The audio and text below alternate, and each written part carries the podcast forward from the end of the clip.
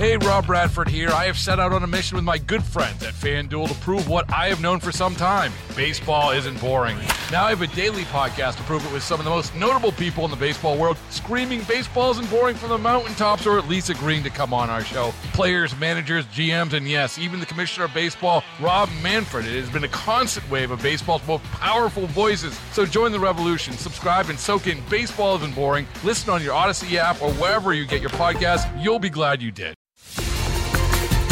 This morning on the WCBS 880 Morning News Roundup. New York prepares for a new era in its gun restrictions, including making the crossroads of the world a gun free zone. I'm Steve Burns in Times Square. New York City reaches an historic debt relief agreement for yellow taxi medallion owners. Is give the drivers a fighting chance of survival. I'm Marla Diamond in Midtown. Remembering Tom Terrific in today's WCBS News Radio 88 Seconds in Sound. Is it really the end of August? It really is the end of August. Yep. Oh, well, just every year I'm amazed when we have to flip the calendar to September. Where where did the summer go, right? Uh, every year we ask that same question, don't we? Well, it's still summer. It's 71 degrees in New York, and the high today should be about 86 degrees, sunny, and lowering humidity throughout the day. Signs are going up in Times Square to remind gun owners that their weapons will be, starting tomorrow, legally banned from the crossroads of the world. And our Steve Burns is in Times Square. And Steve, what will these signs be saying? Well, the signs are pretty self explanatory. They read gun free zone with a, a, picture of a gun and a red line through it. And, and, city officials say they will be posted at every entry point into Times Square by tomorrow when this new law takes effect. It's the uh, gun free zone here spans 34 total blocks between 6th and 9th Avenues. This was a big priority for lawmakers once the state's gun laws were struck down by the Supreme Court creating this new framework and still making it clear that guns can't be brought just anywhere. There are a host of other sensitive areas here schools, parks, entertainment venues, the subway system. Plus, anyone looking for a concealed carry permit will no longer have to show proper cause. That's the part that was struck down by the court. But they will have to undergo 18 hours of training and turn over their social media accounts so law enforcement can rev- review what it calls your character and your conduct, Paul and Wayne. Steve, does the new law do anything punitive if somebody is caught with a gun in that zone? Yeah, if you are caught with a gun in one of these gun free zones, it is considered a Class E felony. You could go behind bars for up to four years. Uh, but the enforcement here is still kind of an open question. At least here in Times Square, the NYPD has said it has no plans for additional officers or checkpoints, nothing in the way of any new technology here. But if you do happen to get caught with a gun, that's when those punishments could apply. Steve Burns there at the crossroads of the world this morning. Thanks. An armed robbery was stopped in its tracks last night when police detectives working another case happened to come across two men robbing people on 2nd Avenue and 167th Street in the Bronx. When detectives approached with their vests clearly marked police, one of the robbers squeezed off a shot and ran. Each detective fired one round at the fleeing robbers. They both got away. Relief is coming now to the taxi drivers who paid hundreds of thousands of dollars for the right to drive their yellow cab for their medallions, only to see the value dry up with the advent of Uber and Lyft. Marla Diamond has that story from Midtown this morning. Marla, good morning. What is the city doing for them? Good morning, Wayne and Paul. According to the Taxi Workers Alliance, they're giving some 3,000 medallion owners a fighting chance at survival. The city's Taxi and Limousine Commission and the groups representing taxi drivers reached an agreement yesterday with the largest medallion lender to restructure their debt, which on average is about $550,000. Bhairavi Desai is the executive director of the Taxi Workers Alliance after Uber and Lyft were allowed in without regulation and they flooded the streets with vehicles, the value really plummeted from at the height of a million dollars to below $200,000. Under this new program, a medallion owners' debt will drop to $170,000, which will be paid over 25 years. It translates to about $1,200 per month. So it is not a bailout, but it does give the drivers a fighting chance at survival. Wayne and Paul. And Marla, sadly, this relief comes too late for some who just saw no hope in this situation.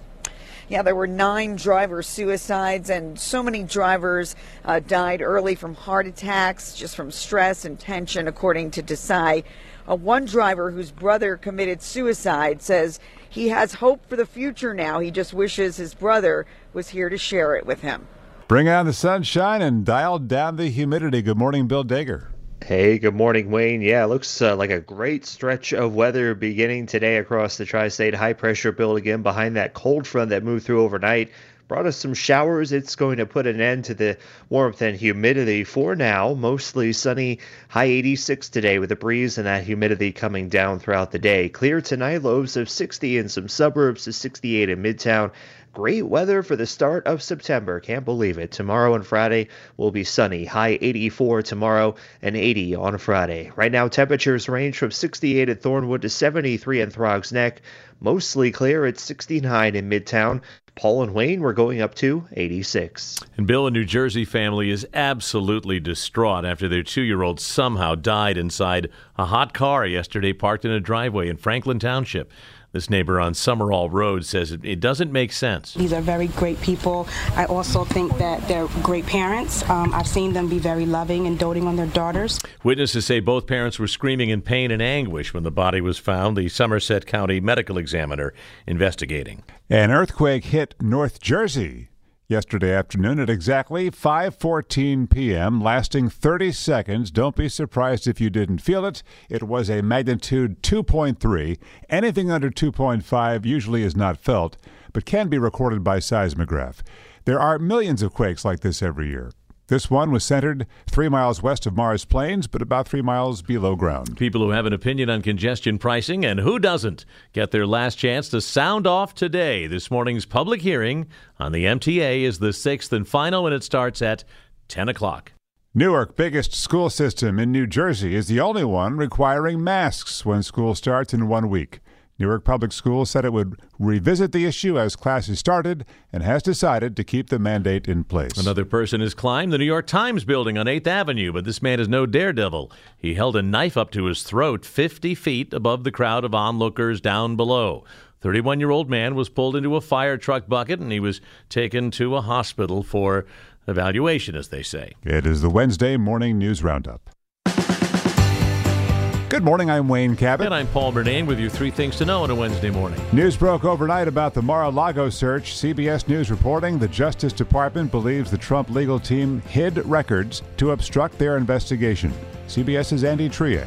They found some documents where they didn't expect to find documents, and some of those documents were highly classified. Number two, listen to who is suing the FBI, the last surviving member of the 60s musical group that was hardly the sound of the counterculture. Micky Dolenz wants any records the FBI has on the Monkees, including a report that claimed the band delivered subliminal left wing messages during its 1967 tour, as we have long suspected, Wayne. They always looked a little funny to me. I, right? I what are they up to, that. those long hairs? Third thing U.S. life expectancy dropped last year a lot, nearly one year from the year before. It's now 76, down from about 79 before the pandemic hit. In fact, the CDC blames the pandemic for about half the decline, followed by overdoses, heart disease, suicide, and liver disease. Up next, it's our WCBS News Radio 88 Seconds in Sound for August 31st. The greatest player in Mets history and probably the most important person in Mets history, at least to date. It was on this date in 2020 when we lost. He was always called the franchise, and he remains the franchise. Tom Seaver at age 75. The best arm that we had, the best competitor we had. Mets teammate Ron Swoboda. The guy who was going to take you the furthest was Tom Seaver.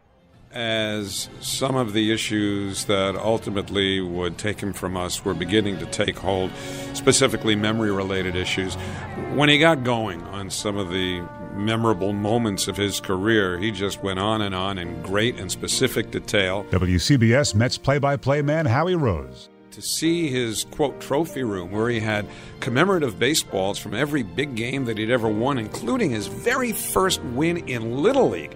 His mom saved that baseball for him, and it was up on the shelf with all the others that made up one wall in one room. That was special.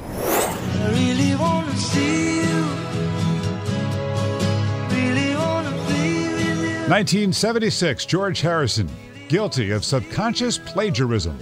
George tried to settle the case, but the producer of this song by the Chiffon said no.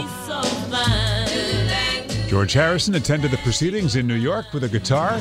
Each side called musical experts. Judge Richard Owen, a musician himself, ruled George plagiarized, although not deliberately. Still copyright infringement.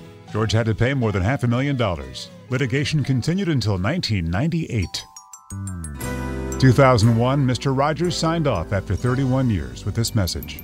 I'm just so proud of all of you who have grown up with us. And I know how tough it is some days to look with hope and confidence on the months and years ahead. But I would like to tell you what I often told you when you were much younger. I like you just the way you are. And what's more, I'm so grateful to you for helping the children in your life to know that you'll do everything you can to keep them safe and to help them express their feelings in ways that will bring healing in many different neighborhoods. It's such a good feeling to know that we're lifelong friends. So long, neighbor. This is August 31st. Baseball is in full swing. NBA playoffs are heating up, and your NFL team is gearing up for training camp. Listen to the latest on the teams you love here on the Audacy app. The biggest sports radio stations in the country, providing unrivaled local coverage of their teams, all in one place. Exclusive interviews with players, coaches, and team executives, streaming live and always available on demand. Stay in the know with your favorite teams right here on the Audacy app.